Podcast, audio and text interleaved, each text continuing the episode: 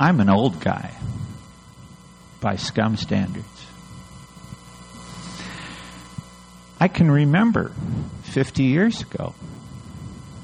That's a scary thought. That would have been 1969. Does anybody here associate any special events with 1969? What?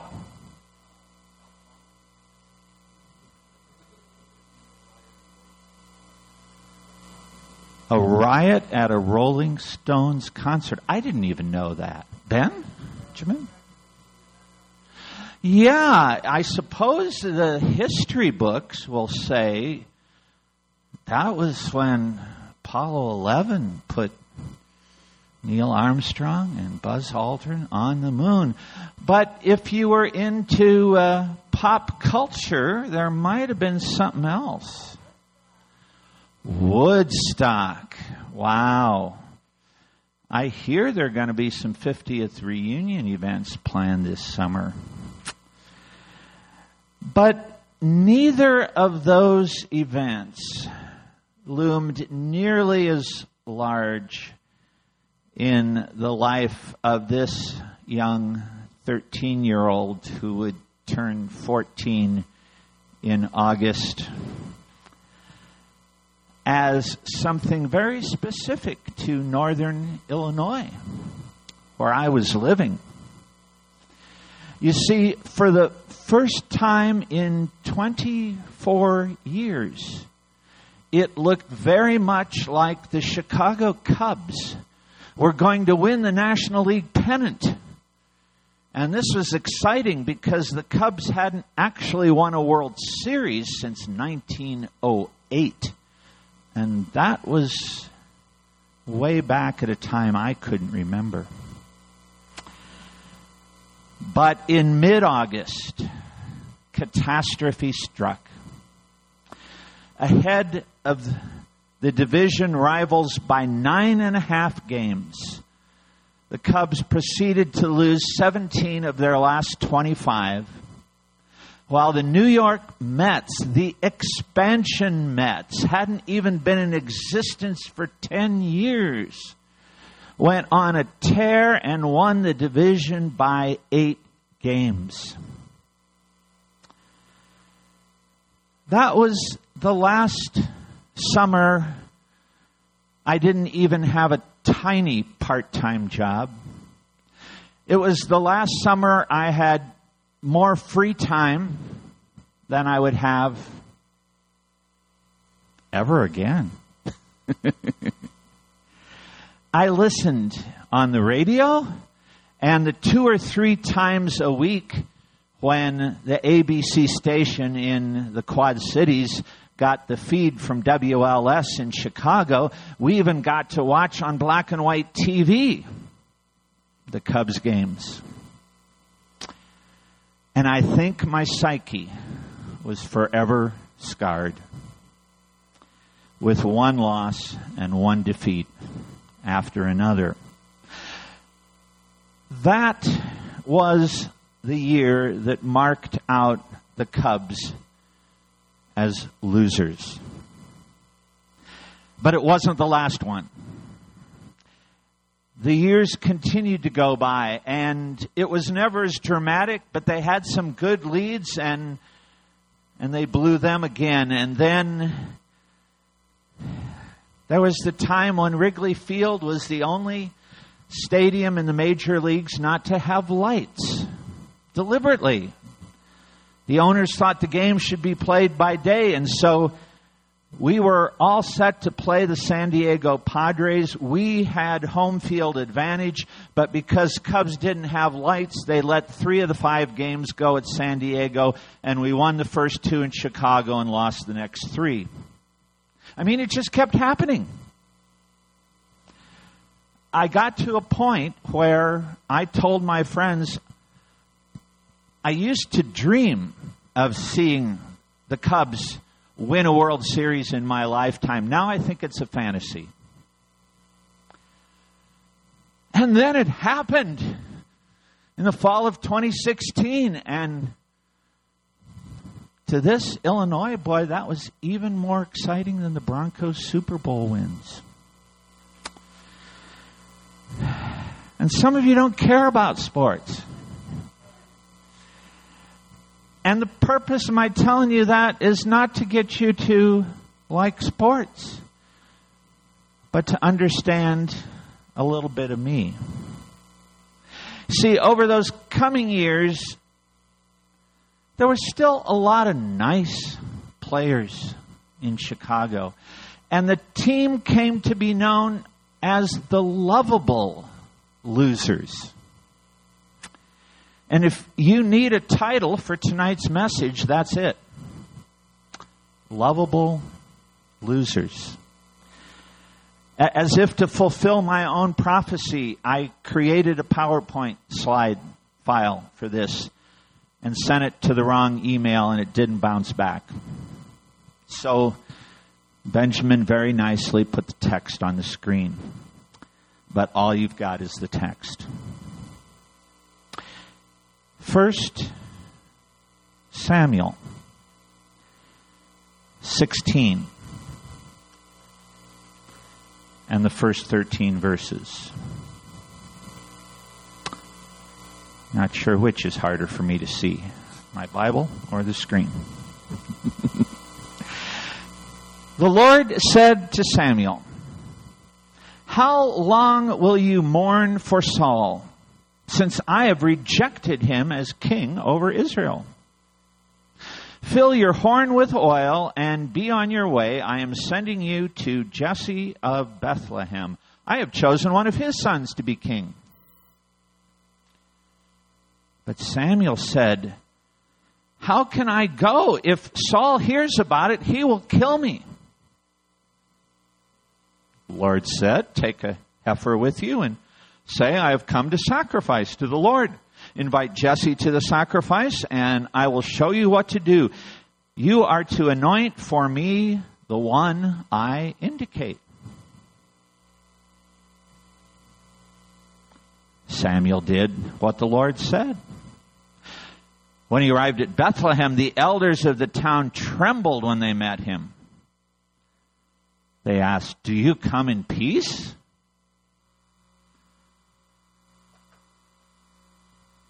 Samuel replied, Yes, in peace. I have come to sacrifice to the Lord. Consecrate yourselves and come to the sacrifice with me. Then he consecrated Jesse and his sons and invited them to the sacrifice. When they arrived, Samuel saw Eliab and thought, Surely the Lord's anointed stands here before the Lord. The Lord said to Samuel, Do not consider his appearance or his height, for I have rejected him.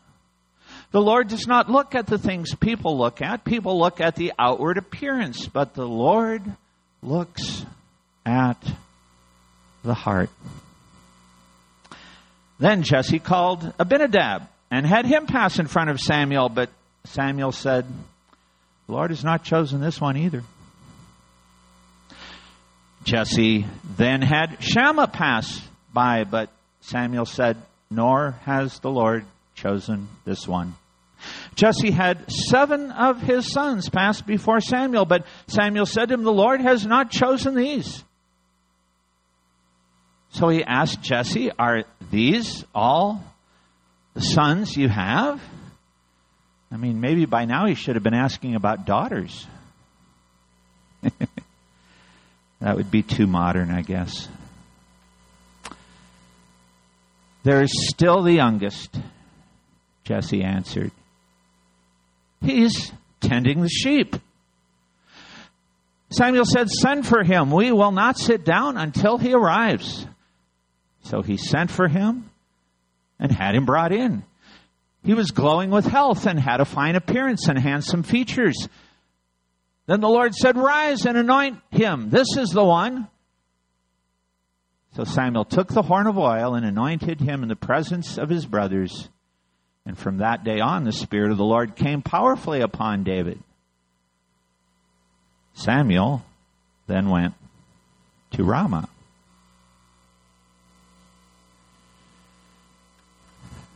Do you like hero stories? I uh, am told by my daughters and one or two of you that uh, all these Marvel comics turned into movies, all of these superhero movies are just all the rage. I've seen one of them in the last couple of years. I wish I had time. Maybe when I retire, I can watch more of them.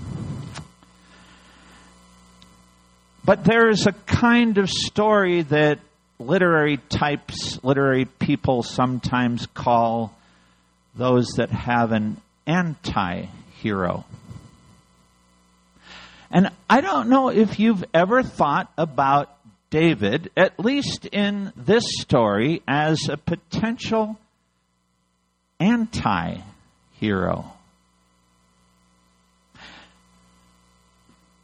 But as I studied the details of this passage more and more, the more I'm convinced that at this moment in David's young life, he has almost nothing going for him by the standards of the day if he's not a full fledged anti hero, he's at least a loser. But he might be a lovable loser. Look again at what we just read. God tells Samuel it's time to anoint a new king because Saul has repeatedly and climactically disobeyed the orders of the Lord, and Samuel has told Saul the kingdom will be taken from him. Not immediately. In fact, it's going to be a number of years before David becomes king. And Saul will act at times as if he hopes God will relent and other times he acts worse than he has thus far. But this is not the way to start a story about anointing a king. Go and anoint a king. And Saul says, How can I go if Saul hears about it? He'll kill me. Um, this this is worse than the Democrats beating the Republicans, or vice versa. this is more like uh, Vladimir Putin hearing that there's a serious conspiracy to overthrow him in in Russia, and uh, as has happened to some people who weren't even that far along. Uh, he'll do his best to make them disappear or poisoned or whatever. No, a public anointing of David five miles south of Jerusalem in the little town of Bethlehem. Hmm, Bethlehem. I wonder if that's going to prove significant is going to get Saul's attention and raise his ire. And who is likely to be in more trouble? David, the newly anointed king, or Samuel, who anointed him? This is not a good start. But, middle of verse 2, the Lord said, Get a cow, get a sacrificial animal, and go to Bethlehem and tell the people, uh, I'm here to offer sacrifice. Well, what would a roving prophet be going to a little town south of Jerusalem to lead in offering a sacrifice? And there are lots of possibilities, just about anything that anybody offered sacrifices for. But one that intrigues me is if there had been a murder in or around Bethlehem, and no one had ever been caught, then a leader in Israel could go and offer a sacrifice on behalf of whoever had sinned. And maybe if somebody asked Samuel, so what specifically is this sacrifice about? He would have said something like that. It's hard to tell. But what we do know is that when the elders of Bethlehem were they out one day sitting at the city gates where elders did their meetings and business, saw Samuel coming, verse 4, they trembled and asked, Do you come in peace? the, the last time the book of 1 Samuel tells us about Samuel being at a sacrifice. It's when Saul disobeyed and didn't wait for him, and Saul said, The kingdom's going to be torn from your hand. So the most recent reputation of Samuel is if he shows up in town, there might be trouble. And if that idea about a sacrifice for an unknown murderer has any merit to it, well, you want to know that there's an unsolved murder and a free murderer going around your town? Yeah, either way, or both and, I think you might tremble. But Samuel says, Yes, I come in peace. I've come to sacrifice to the Lord. Consecrate yourselves. Come along. And then he takes the initiative to consecrate Jesse. We have two of them here. We're doubly blessed. But the biblical Jesse was the grandson of Boaz, who married Ruth. And at the end of the book of Ruth, during the period of the judges, just before the Israelites demanded a king and got Saul, the book of Ruth ends with a short little genealogy that says Boaz was the father of Obed, who is the father of Jesse, who was the father of David. So the astute reader knows where the story is going. But that doesn't mean that Jesse did, or that Samuel did, or that any of his other sons did. When they arrived,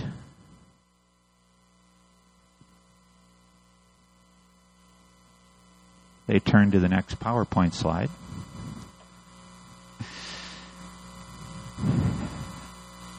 Samuel saw the oldest and the firstborn,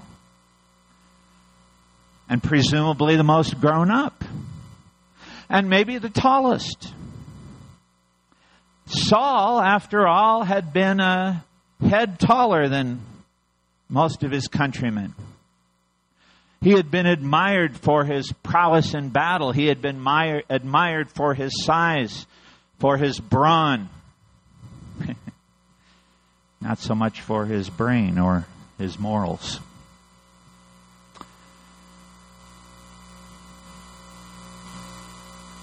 But the Lord said, verse 7, do not consider his appearance or his height. For I have rejected him. No, not as a friend, not interpersonally, but he's been rejected for the kingship. He's not the one who's going to get to be king. The Lord does not look on the things people look at. People look at the outward appearance, but the Lord looks at the heart.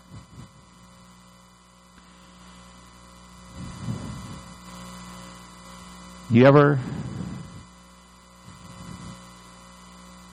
either look on other people's outward appearance or become consumed with what others think of your outward appearance?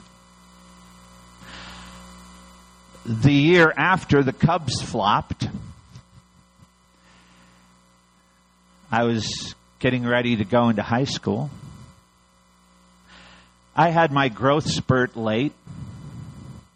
Hard to believe as it is, I was kind of skinny. You too will get old and fat someday. no, you won't. You eat much healthier than I do. And at least in my high school years, the cool kids were the best looking boys and girls, or the jocks, the best athletes, and sometimes you could be both. And I was neither. Oh, I was a good student, but I had already learned that you don't make friends by being a good student. Some people get jealous and the other others just try to kick everything out from under you and make you feel like a loser. And by the time I started my sophomore year of high school, I felt like a loser. One of the signature events, not as terrifying and troubling as the Cubs collapse. but still wounding my psyche was the first day of PE class. Nobody told me that the cool kids didn't bother to bring clothes to dress for gym on the first day. So, out of about the 35 or so boys in our class, there might have been seven who were compliant, like me. But the PE teacher, a brand new teacher, who knows how insecure he felt, but uh, he sure never showed it, insisted that the seven of us, while all the others who didn't have clothes sat in our football stadium and watched us, had to run a scrap around the stadium. I had no idea what this word meant. Never heard it since. A scrap meant that you started at ground level and you ran up the first flight of stairs, and then at the top level you went over, and then you ran down the next flight of stairs and over and up the next until you'd gone around the three quarters or horseshoe arc of the stadium uh, where there were bleachers. I was not in shape. Neither were most of the other boys who dressed. But I managed to finish last out of the seven. With all the other boys who didn't bring their clothes getting rewarded by not having to do it and sitting there laughing at me the whole time. With some choice things to say.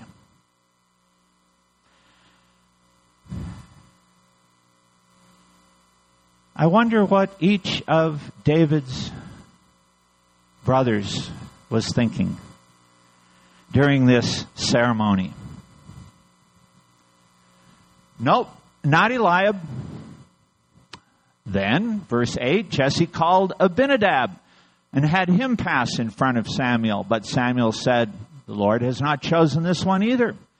Jesse then had Shammah pass by, but Samuel said, eh. Well, that's a paraphrase.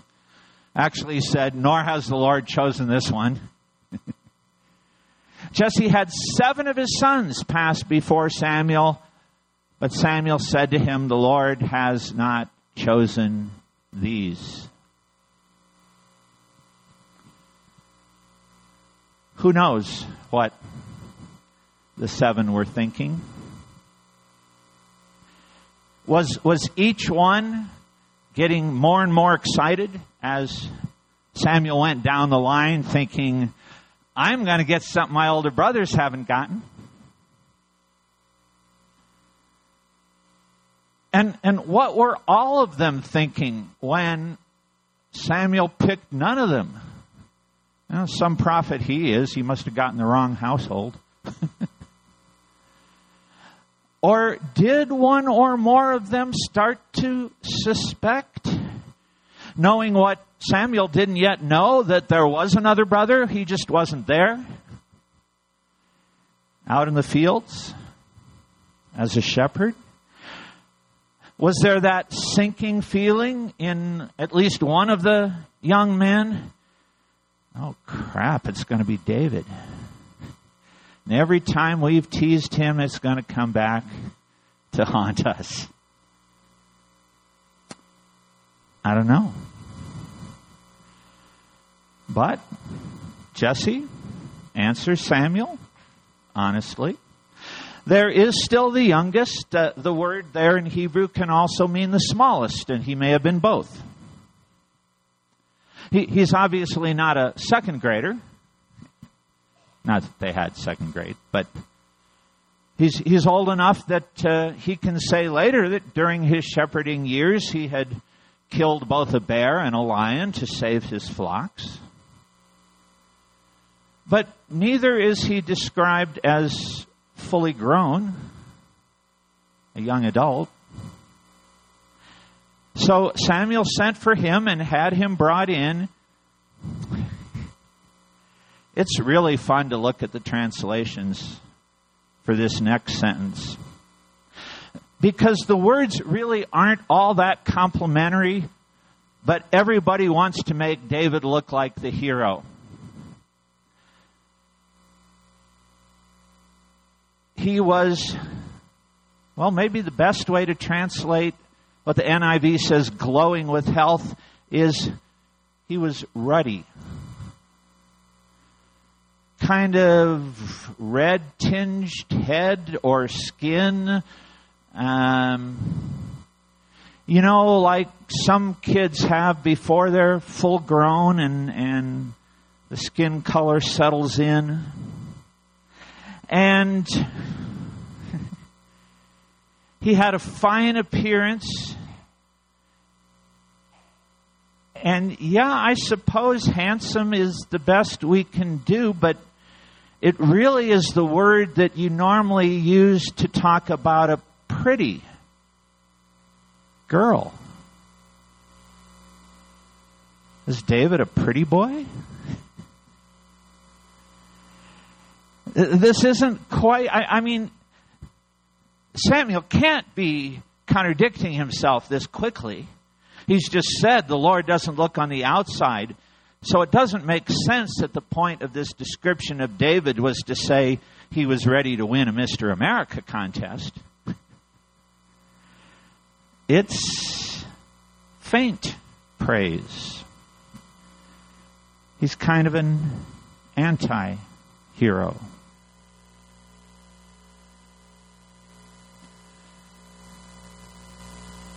And the Lord's response, without hesitation, is He's the one. Dump your oil on Him.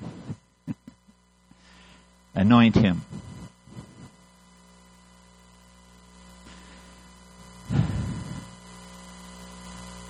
So Samuel took the horn of oil and anointed him in the presence of his brothers.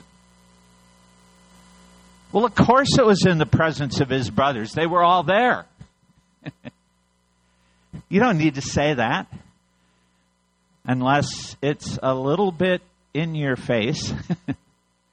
he anointed him in the presence of his brothers, and their brothers are bring Rachel, bring Rachel.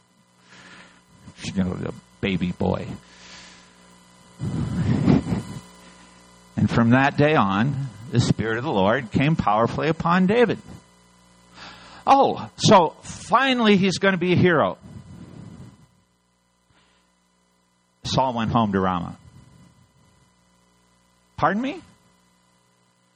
What kind of an ending is that? I mean, Samuel went home to Ramah. Yeah, it's cliffhanger at, at the very least.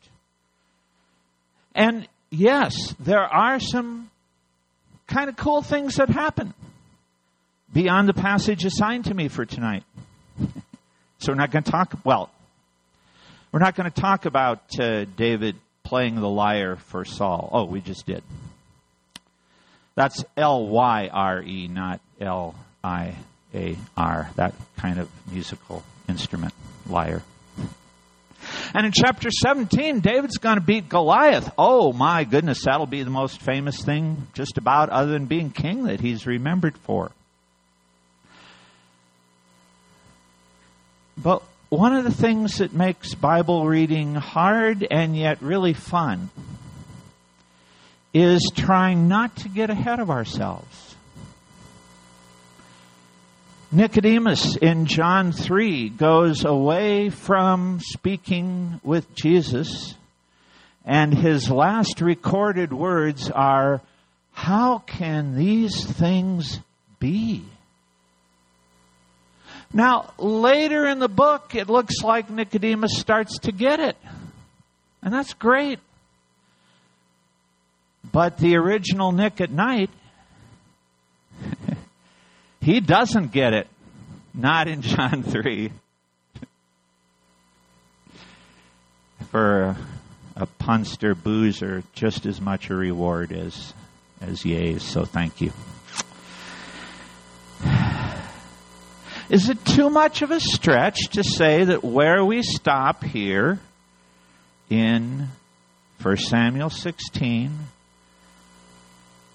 David is a lovable loser?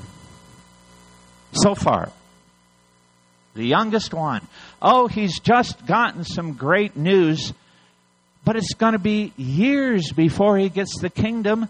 And oh yeah, he's going to slay Goliath, and then Saul is going to be so terrified of the threat he poses that David goes on the run even outside of Israelite territory, even to the point at, at one juncture of going to the Philistines and going to a particular city and pretending to be insane and allowing his spit to dribble down and slobber all over himself so that the Philistines don't attack him, and now he's out of Israelite territory and Saul can't go after him.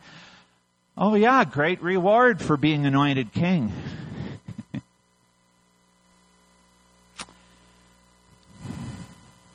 Anybody here ever had the feeling that you're a loser? Well, Anybody who's shared on Story Night has probably admitted that.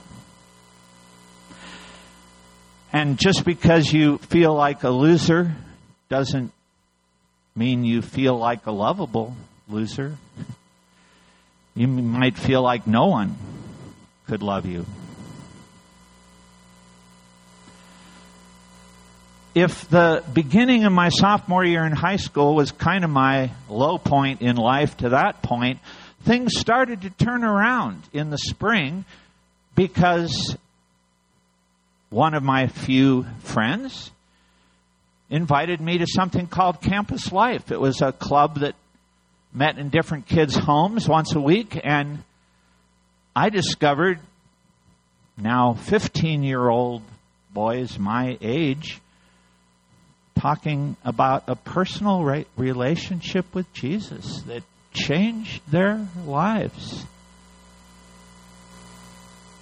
I had been brought up in a church, but I had never seen anybody, certainly not any boys my age, who could say that. And if they did say it, their lives didn't show it. but these guys did. And there were seniors. Oh my goodness. Do you remember when people two years older than you were ancient? Who actually took an interest in me. This was unheard of. And, and didn't care that I was a nerd and a geek before either of those words was invented.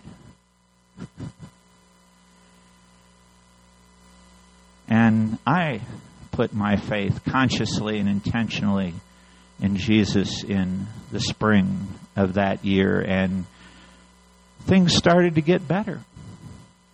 But not all at once, and they didn't for David either.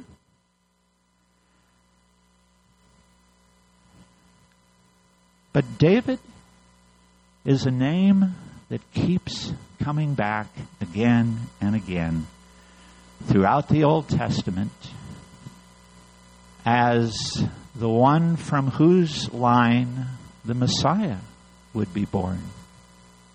Jesus, the son of David, the descendant of David. Boaz, Obed, Jesse, David reappear in the genealogies of Matthew and Luke.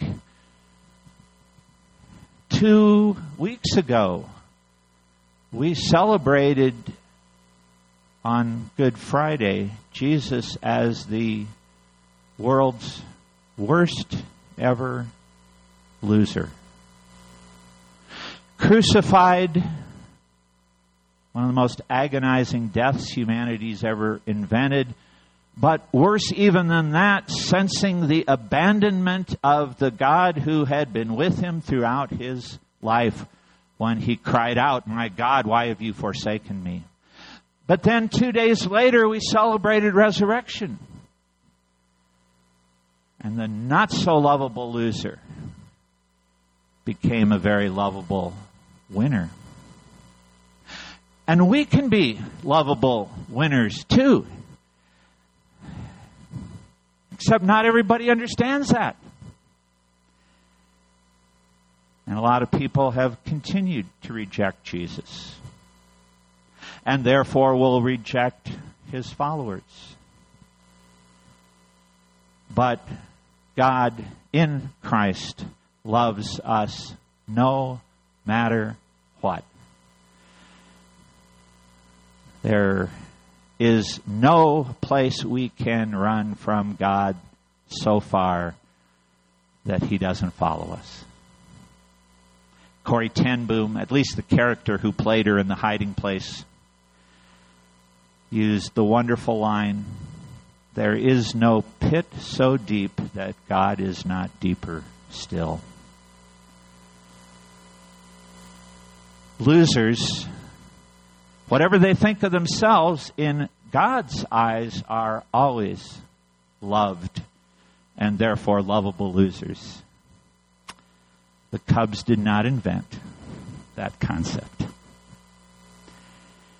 And in Christ, losers can become loved winners and therefore lovable winners. I hope that's the way you look at yourself. And if not, it can be if you turn to Him. Shall we pray? Father, I know that there are people in this room who have experienced a whole lot more than me to make them think at some point in their life, and maybe even still, that they are losers. There are people here who've been beat up, mugged, burglarized, shot at, homeless, without money,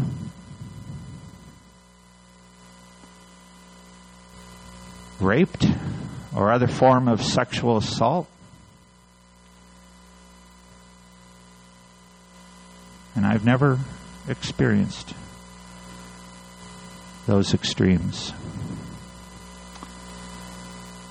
But if I can't fully relate, you can. In the brutality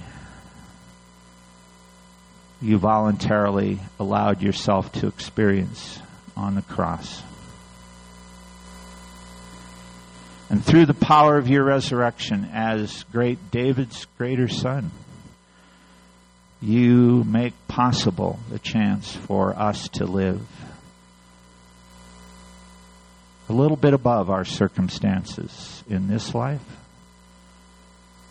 and a whole heckload above them in the life to come. Would you sustain us this week in our hardest moments with those thoughts? And in our best moments, help us live in ways that would make others want to be like us. We pray in Jesus' name. Amen.